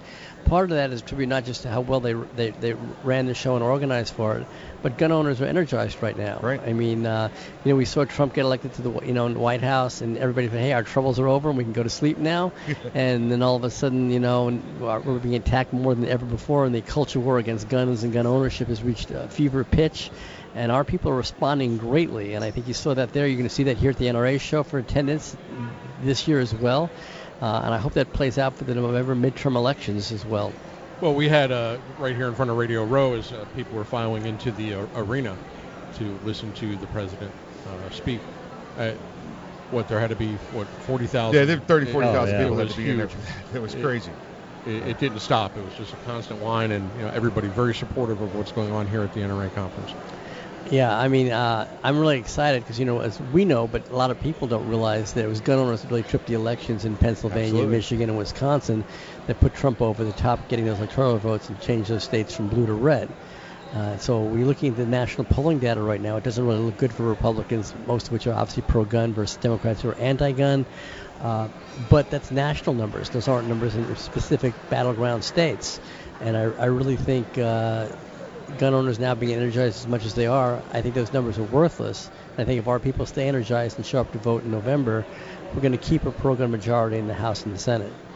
Absolutely. Listen, we, we saw what happened with polls during the last election, and you know we were all predicted to just go home and and and, and bite the bullet, you know, so Yeah. to speak. You know that that Hillary was going to be president, and, and we saw what happened. But that but you're exactly right, sir. It's it's get those gun owners, get those gun voters out there, and and do it. There's we, I feel a sense of security on the national level that we're not going to lose any. We'd love to see more gains with, you know, national concealed reciprocity with the with the Hearing Protection Act. We'd love to see those go. I don't think we're going to lose many, but it's it's the brush fires locally that that you need the support. This is this is where the fight's going on, where we're seeing rights be lost every day still. Yeah, right now it's on a state and local city basis around the country where the problems are, but that could be national problems come November as well, Right. depending on those midterm elections. Absolutely that's why right. that's so critical. But it's really tough for all the gun rights groups to be able to, to fight on the state and local level because it's not just one battle. You're looking at I mean, like 50 battles at a time, and they're all happening at the same time, and they're drained on manpower and resources. And uh, a lot of these local entrenched politicians aren't as answerable to the public as some of our national figures are and it makes it very difficult to defeat some of these measures. That's why the Second Amendment Foundation's court cases become so important. That in many kinds of ways is the only way to get rid of those cases, those laws. And to be honest about it, if it weren't for the Foundation's case in uh, McDonald versus Chicago, right. that incorporated the Second Amendment through the 14th Amendment, wouldn't be able to be suing the federal courts and knocking out all these laws all across the country. So that case probably is even more important than the Heller case. And of course, you couldn't have had McDonald without Heller. But it was McDonald that opened the door to all this litigation that's protected our gun rights. We've got the gun rights policy conference coming up later in the year. Uh, it, it's it's just outside of Chicago. Uh, you've, you've got some you've got some suits you're, you're working right now in the state of Illinois. I want to I want to talk to you about those suits, and then we'll come back to GRPC being right down the street there. Yeah, you know, it's really kind of interesting that uh, we, we have about 30 cases going on around the country right now. But about seven of those cases, maybe eight in another week or two, which we'll talk about, are all filed in Illinois. And we've had great success in Illinois. I mean, there wasn't just McDonald, you know, versus Chicago that knocked out the Chicago gun ban and incorporated the Second Amendment through the 14th to all 50 states. But you had Ezell 1, which knocked out the ban on uh, on gun ranges in Chicago. And of course, when Chicago said you could own a gun, they then said you had to have range training, but they banned gun ranges. we knocked that out as unconstitutional. Then they passed the law that basically said you could have gun ranges, but you had to jump through all these hoops, which were impossible to jump through. We had to file in federal court on that, saying there was a de facto ban, and we, and we won again. That one also was interesting because part of that was they, anybody under the age of uh, uh, I want to say 21, but it might have been 18, was not allowed to go to range and, and shoot. And we basically got the courts to say, hey, minors have gun rights too, Right. which is becoming very important today Right. on the Ezell 2 because of what's happening with this push to, to, to ban guns from anybody under the age of 21. Uh, so that that's really important. Then of course we sued in Illinois and won again on Moore versus Madigan, which knocked out the ban on carrying firearms statewide for self-protection, and forced them to pass a shall issue concealed carry law in Illinois. Uh, so those are some big successes, and of course we've got all those in federal court, not just at the local court level, but at the Court of Appeals levels as well, where we won. Uh, all that precedent for all these other cases we now have going on in Illinois. What's uh, what's going on with Deerfield? We talked about that on here, where they uh, they came up with the you know assault weapon ban right there in the city, and I know you filed that. Anything new going on there? Well, Deerfield has to respond to that suit, and they get a certain amount of time to respond to it. And they've been dragging their feet, of course, with trying to figure out how to respond to it. Uh, I think they expected a suit, but they didn't expect a suit on the grounds that we filed it on. They expected a direct challenge on Second Amendment rights, Right. and uh, they figured they could might have some, some good standing and ground to do that by saying we're only banning certain guns, not all guns, and so it's okay. Right. But instead, we banned on we, we filed on the state preemption law that was part of the concealed carry law. When that got passed, we had a, we got state preemption put in, and certain places were grandfathered in that they could pass they could keep the laws they had, or they had two weeks to ten days to be able to pass a, a new laws. Deerfield chose to pass a new law about assault weapons that basically said they had to be stored properly and transported properly. Well, an outright ban is a little different than Right. quote unquote storage. So they're trying to claim that they just amended their law. They didn't really pass a new one. And uh, don't that doesn't pass the smell test. no, no, not at all, not at all. That's that's uh that's one we followed, dear, and, and like I said, we'll, we'll we'll hope to see something soon. It just seems so obvious when they when they when they pass these. You know, you why not just say, look, it's a symbolic gesture. You, you know, why, you know, try and get out of it. But they come, it's so blatant. But in their case, it's far from a symbolic gesture. For every day, you know, because the firearms owner's ID card, they know what guns Right. you own. And every day you don't turn it in, when it becomes effective, it's a thousand dollar a day fine. That's not symbolic. That that, No. that that puts gun owners into bankruptcy. Yeah, absolutely. Yeah, but it would just seem like you know, perhaps a vote of I don't know what they would call it. You know, it's a proclamation that we don't like guns. You know that rather than lose the city's money when you when you when you uh, you beat them publicly in court. You know. Well, if they could have got away with banning every gun, Right. they would have done it. They just couldn't get away with it. But you have a very anti-gun city council and anti-gun mayor. They passed this unanimously. Yeah. Sure, and all they're doing is riding the wave of uh, public sentiment going on right now, and it's, they keep pushing the agenda out there of the quote-unquote assault weapon or the assault rifle. You know, I can pick up a baseball bat and hit somebody. Now, is, is that now an assault bat?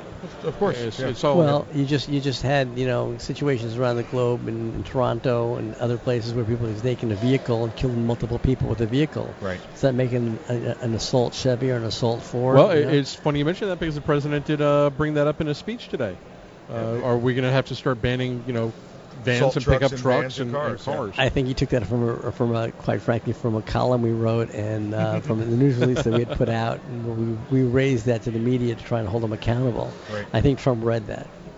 Well, that's always good if the president's reading your stuff. That's that's a that's a good sign. So, um, hey, sir, we're, we're coming up on a break. You got a few moments to stick around with us for another one.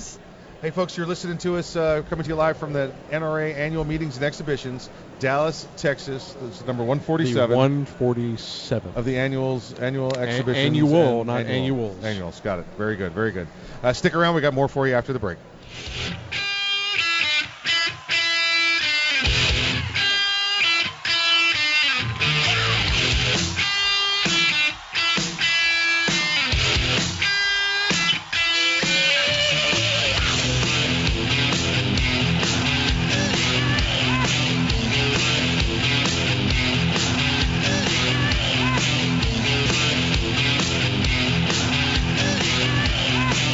Make your tactical rifle tactical and accessorize it with the latest gear from GunTec USA. Family owned and operated GunTec USA manufactures tactical accessories for AR-15 and AR-308 platform style rifles. For nearly three decades, GunTec USA has been producing the finest quality accessories for American shooting sports' favorite rifles. Choose GunTec USA for pistol grips, flash hiders, tactical scope mounts, slings, compensators, iron sights, and more. Keep your AR rifle cool under fire with GunTec USA's new free-floating handguards. To locate a dealer near you or to check out their vast selection of parts, accessories, and GunTec swag, visit GUNTECUSA.com. Whether you do your own gunsmithing or have it done, make your tactical rifle tactical. Cool. Insist on GunTec USA parts. GunTec USA, a proud supporter of the Second Amendment, the National Rifle Association, and the Wounded Warrior Project. Online at GUNTECUSA.com. GunTec USA, defining tactical excellence for 27 years and counting.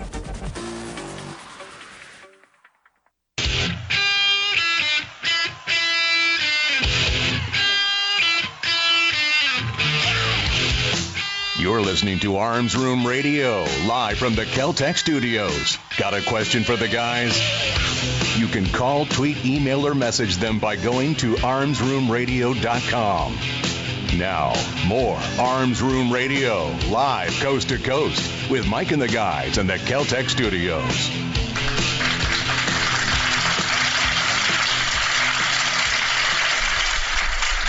Hey, welcome back to Arms Room Radio. We're coming to you live from the NRA annual meetings, 147th annual meetings and exhibitions. Right, Bill? Annual meetings and exhibitions. Got it right. Got it right. I'm listen. I'm almost done with the program, and he is uh, trainable. Well, Well, it's going to drop off. I know. I know. It's written down here. As It's, as- it's like when you lose study for a test in school and then you do the brain dump. That's what's going to happen. Made it through a whole semester of college like that once. Just, just like that. Uh, we have uh, joining us again uh, back here after the break, Mr. Alan Gottlieb from the Second Amendment Foundation. Alan, thank you for sticking around with us. It's my pleasure. Well, we weren't going to let you go anywhere. We're, we're all, we got you surrounded here at the table, so we were getting that second segment. I am armed. yeah, that that is a sharp looking bow tie. we uh, we just got done talking about uh, the, the your lawsuit against uh, the city of Deerfield there, where they've banned some firearms. Also in Illinois, we've had on the other side of the uh, other side of the coin, the, the, the county of Effingham. I don't know if you if you followed the, the county of Effingham up there, just declared themselves a Second Amendment sanctuary city. Nice, symbolic. It doesn't mean anything, but uh, you know it's good to see that there are people in Illinois that do care for firearms rights. Yeah, there are a couple other cities around the country that are doing the same thing. It's it's a pushback. You know, gun owners have been pushed up against the wall so much that it's time to rebel back and fight back. And uh, it's nice to see city councils voting to, to say that, do that. And uh, it, it, while it is symbolic, right, it, it, it it's important. Oh, sure. Because it because it shows the country that you know you just can't eradicate gun rights and not expect to fight back. Yeah, and this is the the first step in the political fight. You know, you, you do these kind of things. Nobody's talking about picking up arms at this point. You know, that's not what we're, we're saying here, folks. This is this is how people around the country know. This is how all of those little organizations and all those little media groups get to see. No, this is this is not a one-sided fight here. Uh, you have a daycare issue going on in Illinois, many other states, but I know you filed the suit there in Illinois. Yeah, like other states, Illinois has this law that if you're going to be a daycare provider, run daycare in your own home, you're not allowed to own a gun. So it means you have to be disarmed, and not just when the kids aren't there, but at all ti 24/7, you, you don't get to have a gun to protect yourself or your own family, let alone the kids, of course, during the daytime that are at the daycare. Right. Uh, it's not a matter of how you store the gun or you know how you use it. It's flat out. It's an outright ban on ownership. And so we filed in federal court on that. And of course, if we win that suit, which I believe we will, that's going to start impacting a lot of other states as well who have similar laws. We're not going to knock out a bunch of laws with that one suit, is my hope. Now, I, I don't have the Illinois code here in front of me, so for, forgive me if I'm missing this point. Is this a ban against daycare specifically, or any home-based businesses? Only home-based daycare. Home-based daycares. Okay. Okay. How, so how, however, there are some other states that, that do have provisions about other businesses as well. Okay. So it, it will set a precedent for all of them. That's great. That's wonderful. Uh, you've got something else coming up on the on the horizon as well. Yeah, as you know, I'm really not supposed to talk about legal cases before we file them. but this one has me so upset and so angry that without giving away real specifics, I'm, I'm going to talk about it because it, it's just it's appalling. But as, as you know, as you guys know and your listeners know, uh, you know, some of these students from Parkland started, you know, these walkouts in school to protest gun ownership and, and, and support gun gun confiscation, gun gun prohibition. Well, one young one, I won't even mention the state, but one one young lady, who's 14 years old, didn't want to do that. She thought gun rights were important, and they made her go out. So she went out. She took, put a sign with her supporting the Second Amendment, and so they suspended her from school for it. Oh, and we're we're going to be filing in federal court uh, that she really deprived her of her constitutional civil rights under the First Amendment to talk about the Second Amendment. And uh, as you're probably aware, there are a number of schools that have done similar things all across the country. So again, we're hoping this one lawsuit then shuts down a lot of this all across the country because I find it appalling when you can't even think or speak if you if you don't agree with you know the popular culture of demonizing guns and gun owners and part of the culture where we want to eradicate firearms ownership that you're not allowed to even speak out uh, or you're forced to join the other side against your will. Uh, I'm really looking forward to this suit, so I'm talking a little bit about it without giving away the specifics. Well, then there's uh, also in Parkland there was uh, one of the students that was demonized on social media when he posted that he went when he uh, went shooting with his uh, with Oh, his father. yeah. Yeah, well, that young man is going to be speaking at the Gun Rights Policy Conference in Chicago that we're having. And uh, so will a, a few other young people as well who, who've been uh, picked on and demonized for opposing the, the, the gun control culture. Yep, Kyle Kashuv. Yeah, we talked about him here on the program as well. Uh, before we talk about the GRPC, you've got one more case in Illinois that you're looking at. Uh, with, it's an odd issue between with instructors from Indiana, you know, oh, and well, it's one we, it's one that's filed and, and it's it's ongoing in litigation right now. But we have people like you know neighboring Indiana, I think it was actually well plaintiffs from Indiana, Right. uh, where they're licensed in Illinois to teach the concealed carry classes, so that person who's an Illinois resident can get the permit. But Illinois won't give them the permit. So you have the instructors teaching Illinois residents how to get a permit, and so they can qualify for it, but the instructors can't qualify for it. that's just And I mean, if that is an absurdity, and of course it shows to the court just how ridiculous these laws are and how they're enforced, and, and how, what the intent really is is not to allow people to exercise their Second Amendment rights. and they're doing it. That's they're doing it. Well, that's that's that's good. It's good that the lawsuit is is pending. Not that, not that this happened. That's obviously ridiculous. That's idiotic. Uh, Rosemont, Chicago, Rosemont, Illinois, which is a is, is a tiny little suburb that well not tiny, but it's a little suburb there of Chicago, right between uh, the upper or northwest uh, corner of Chicago and uh, O'Hare, nestled right in between outside the city limits of Chicago. Yeah, actually, I think O'Hare Airport is actually in Rosemont city limits. Is it okay? Uh, okay. So, because this is a shuttle right across, you know, a few blocks over to the hotel, and so we're holding our National Guards Policy Conference here. This is actually going to be the third one we've held in Chicago over Right. the years. I like to go back, so to speak, to enemy territory and Right. expand the playing field Right. rather than watch the playing field shrink. But this is going to be probably our biggest, our largest, and maybe our most important one that we've ever, that we've ever held. And I'm really kind of excited about it because it's great to go back to Illinois bragging rights because we keep beating the anti-gunners over the head in court, and I love it. Uh, uh, listen, I, it's, it's once a month I get to get to see a picture of you holding a check from Illinois. It seems, you know, it's it's, it's a great. Actually, it's bad for the people of Illinois, but it's you know it's it's good for SAF and gun rights. Well, at least we at least we know where those tax dollars are going. Yeah, Yeah. A- actually, it's really funny you, you mentioned that because now I see that picture almost every day because on the internet, there's this ad that's running and somebody poached the picture off of a news site of me holding up the check for like $400,000 or something for one of the checks we got from, from the city of Chicago, telling people, you know, he, you know, we help you collect money from government.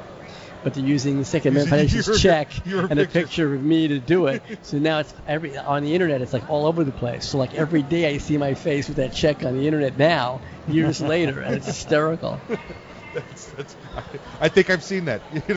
I think I've seen it uh, with that ad now that you mention it. That's that's that's craziness. Um, we're, we're coming up end of September. I think it's uh, what, what are the dates for it? September 21, Friday evening. September 22 and 3 is Saturday and Okay. Sunday. Uh, and people can register at saf.org, saf.org. Conference registration is free. We supply the food, the meals, all the books and materials that, that all the attendees get. A great place to network, a great place to you know get involved if, you, if you're not really involved and you want to be. If you want to meet all the movers and shakers of the gun rights movement, find out what's been going on for the past year, where the gun rights movement's going in the next year. It's the gun rights event of the year. It's it's folks. It's great. And you and you and you heard Mr. Gottlieb right. You, you, free books, free literature. You, you're going to take home 15 pounds worth of books Easily. Ever Easily. Easily. Yes. I, I remember last year we had one of the one of the gang couldn't go, and he said, "Could you bring my books home for me?" I was like, "Oh, come on, I'm already carrying mine." Dude, I didn't bring a back belt. Come on. Yeah. This That, is that that was me. Yeah. uh, obviously, uh, there's, there's lunch there provided as well, and it's, it, it keeps you there. Listen, we, you get more. If everybody goes and leaves and goes for lunch for an hour and a half, you, you lose so much Well, contact well, the, time. the lunch is really an important part that's where we give our award ceremony. Right. So that, that key activists and people supporting the right to keep arms all year get recognized by their peers. So it's actually a working lunch. We have some key speakers that speak at that luncheon as well, and and uh, we don't we don't waste that time because it's very valuable time. People travel all across the country to get there. Yep, exactly right. Listen, folks, uh, you, you need to be there. This is this is this is the place where policy is worked on and formulated, and, and plans are put together. Your state organizations, I, I you know, I, there were some states I didn't know had organizations, didn't know need them, but they've got them ready to go in case something happens, and they're always monitoring what's going on in the little towns and little cities. This is national policy. This is this is local. This is state. This is federal. It's all of it there. You should be out there, and this I love it. I love we're going to be in their face again. I love we're going to be standing there in Chicago and, and having having a good time with them. Uh, Mr. Gottlieb, thank you again for joining us on the program. It's saf.org, and if you want to go to see the GRPC, the Gun Rights Policy Conference, and it's a slash GRPC at the end, but it's saf.org. Membership still rising? Membership is definitely still rising, which has been really great this year. Uh, gun owners responded phenomenally to the attacks on our rights. Uh, it, it's it's it's horrible that we have to be in this position, but this is the organization you want behind you, and you want to be a member of if it happens. Uh, thank you for joining us on the program, sir, and uh, folks, stick around. We will see you after the break.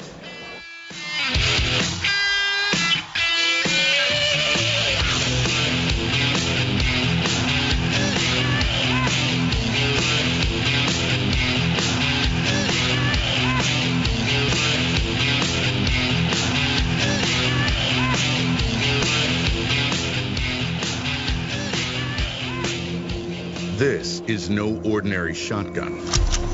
Not with innovative dual tube magazines that hold a dozen 12 gauge rounds, plus one in the chamber. And in the one millionth of a second, when innovation ignites performance, the ordinary tactical shotgun became obsolete. Innovation, performance, Keltec. See more at keltecweapons.com. Hey, Mike, ready to go to lunch? No, not today. I'm going to get some trigger time in. You're going to the range? Nope. I'm going to train in the environment in which statistics say I'm most likely to have a violent encounter. At work. Here in the office? Or at home. Trigger time? How can you have trigger time in the office or at home without shooting up the place? Easy. With my CERT SIRT training pistol from Next Level Training. Shooting paper targets at the range is good practice, but it's not the environment I'm in most of the time. With the rise in workplace violence, I vowed not to be a victim. Besides, I'm here all by myself, so why not? I have my SIRT training pistol, and when practicing your draw from concealment, SIRT is the safest and only way to go. SIRT training pistol. I've heard about them. They look like a Glock, but they don't fire real bullets. Saves you money, huh? Yep, it sure does. How do I get mine? Log on to nextleveltraining.com slash armsroom and order yours today. The safest and easiest way to train in your own environment. Get ready. Stay ready with the SIRT training pistol. Go online right now to nextleveltraining.com slash armsroom. Ever want to accessorize your tactical rifle? Then you want the tactical excellence of GunTec USA.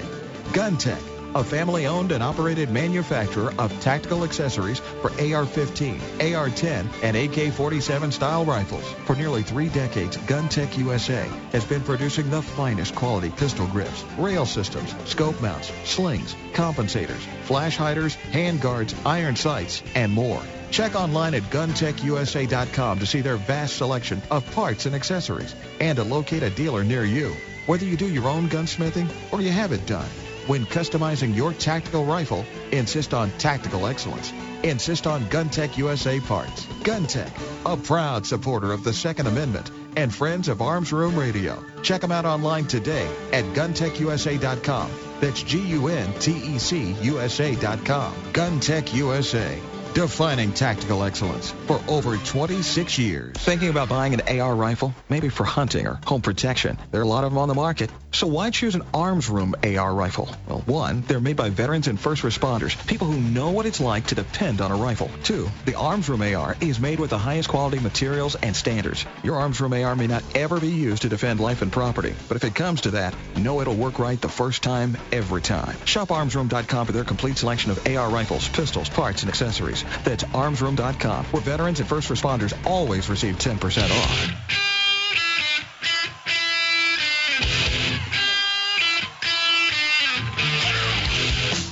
You're listening to Arms Room Radio, live from the Keltec studios. Got a question for the guys? You can call, tweet, email, or message them by going to armsroomradio.com. Now, more Arms Room Radio, live coast to coast, with Mike and the guys in the Keltec studios.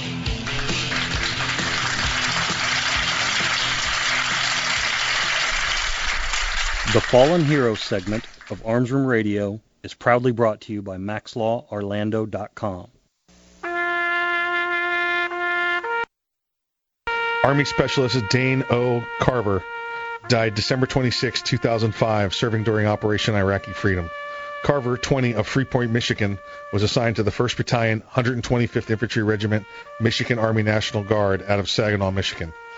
He was killed when his Humvee came under attack by enemy forces using small arms fire in Khalidiyah, Iraq. Carla Halwerda, 23, and Carver's fiance, described Carver as an adventurous person and wanted to wanted to make a difference. He often spoke about the danger of patrolling in Ramadi, a Sunni Arab militant stronghold.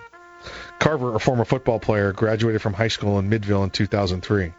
Carver's sister, Kristen Jameson, said he was proud of his work in Iraq and worried about his men when he was on leave. Army Specialist Dane O. Carver, you are not forgotten.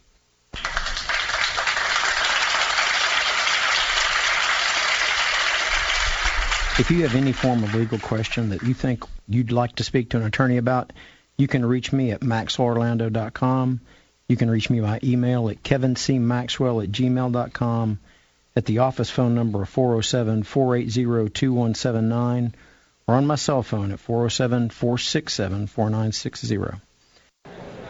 Thank you, Kevin. Thank you again for uh, sponsoring the Fallen Hero segment of the program, folks. If you you know somebody you'd like to hear on Fallen Hero, please uh, reach out to us. ArmsRoomRadio.com, ArmsRoomRadio.com. You know, friend, relative, somebody you read about in a book, no matter what it is, we'd be uh, we'd be honored to, to do the tribute to them uh, here on the program. Uh, hey, folks, uh, please welcome uh, just to the program. We have uh, Mr. Adam Kraut with us. Well, Mr. Attorney Adam Kraut. What, what, are we calling? What are we going with? You can just call me Adam. Uh, We're going with Adam here. Adam Es- is a, Esquire. Adam Esquire. Yes, that's Esquire. Adam Esquire. uh, Adam is a is a candidate for the NRA's board of directors. Adam, welcome to the program. hey, thanks for having me, guys. Pleasure. Uh, hey, hey, let- let's go back. Let's uh, tell us about yourself first. Those people that have never that never tuned in and, and, you know and seen the legal brief or know that you're running for the board of directors. Uh, you to tell us a little about yourself. Well, uh, I'm a very interesting individual. I hail from no, uh, I, I don't know. I'm just, I like long walks to the beach. Uh, yeah, well, sometimes Uh, it's more the woods these days. But uh, I, I don't know. I grew up outside of Philadelphia. Okay. Um, I grew up in a house that didn't have guns. So Right. uh, a lot of people, when they ask me this question, it's, well, how did you find your way to where you are currently in life? So I grew up in a house without guns. I learned to shoot in Boy Scouts. The first time I ever shot a gun was 22 down at Camp Horseshoe. Stupid smile that never left my face. Right, I'm sure it's still there somewhere, and I think everybody has that smile. And somewhere. if you shave, you still look like that young Boy Scout. That's exactly right. That's why I don't shave. um, so from there, it was one of those things where you know I turned 18, I bought a shotgun, I brought it home, I was told to get rid of it. and I still have my shotgun. So Okay. we- we can we know how that panned out. Mhm. I turned 21. I bought a handgun. I had applied for a license to carry, and in Pennsylvania, the sheriff mails it to you in some. So it showed up in the mail. My parents told me that I would be no longer with us in a very short order, and Oh. clearly that's not the case because here I am Right. 10 years later. Right. Um, so it was one of those things that I, through life experience, that as time went on, my dad randomly one day had asked me to take him shooting. Okay. Um, so I took him. Okay. And that stupid smile that was on my face that I that I can remember was now on his face, and Right. all of a sudden his his opinion about guns shifted.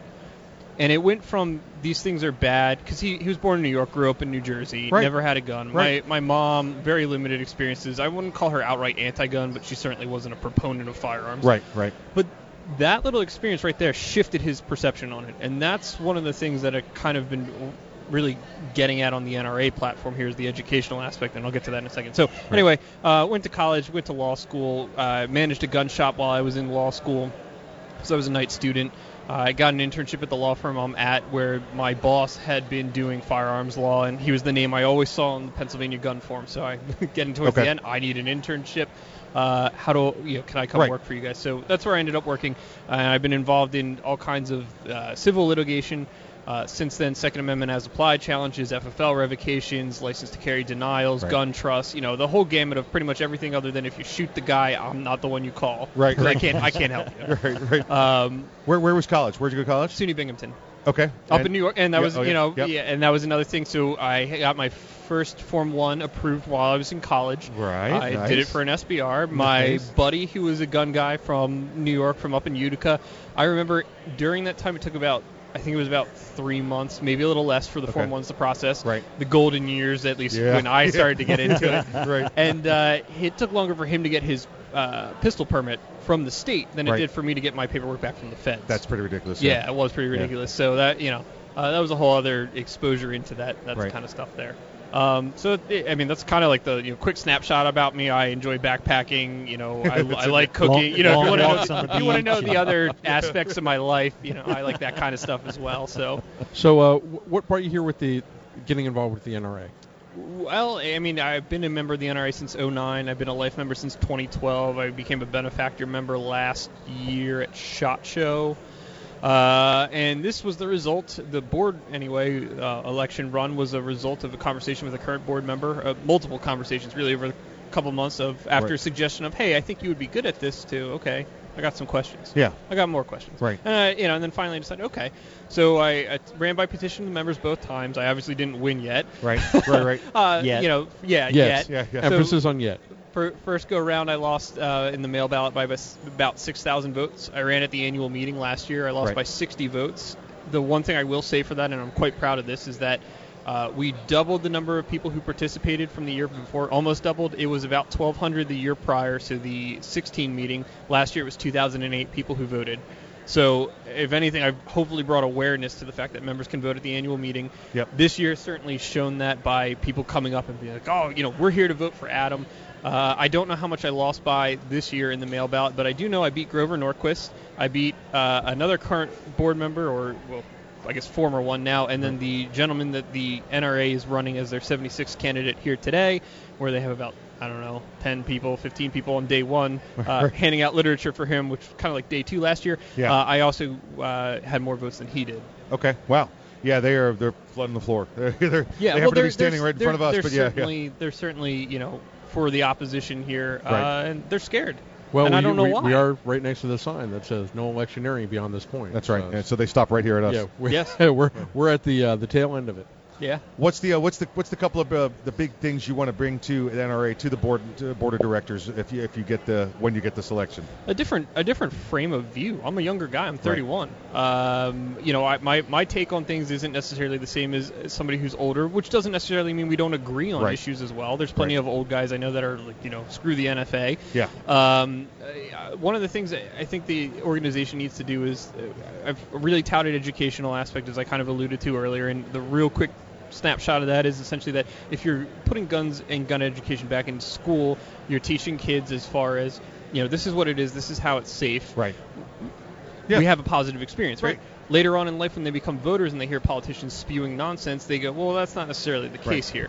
Um, other parts of that, the public perception of the NRA is obviously terrible, and as you see now, especially now, the uh, NRA is getting slammed in any number of ways from politicians, news sources. I think there's some one protester out here today.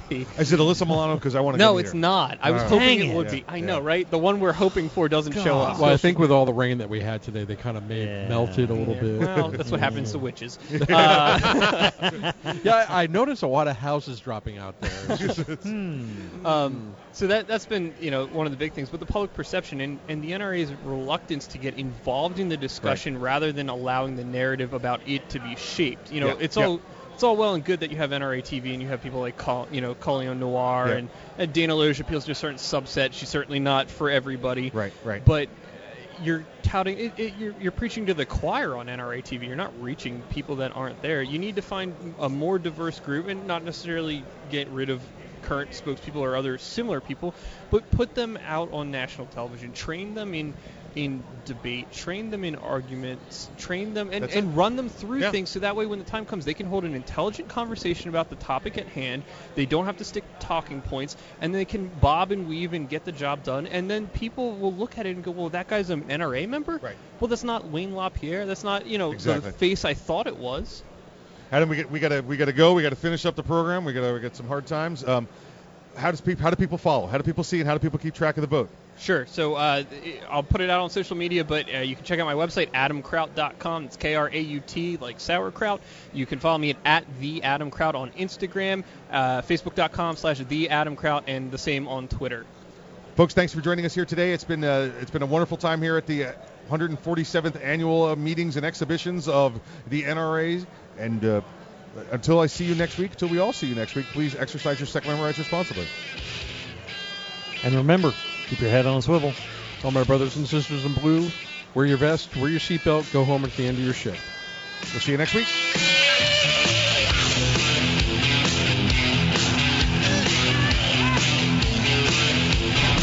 The Keltec PMR 30 is no run of the mill 22 Magnum lightweight pistol, not with its unique hybrid blowback system and 30 round magazine. So when you get a rush from that one millionth of a second, when innovation ignites performance, brace yourself. There's 29 more. Innovation, performance, Keltec. See more at keltecweapons.com.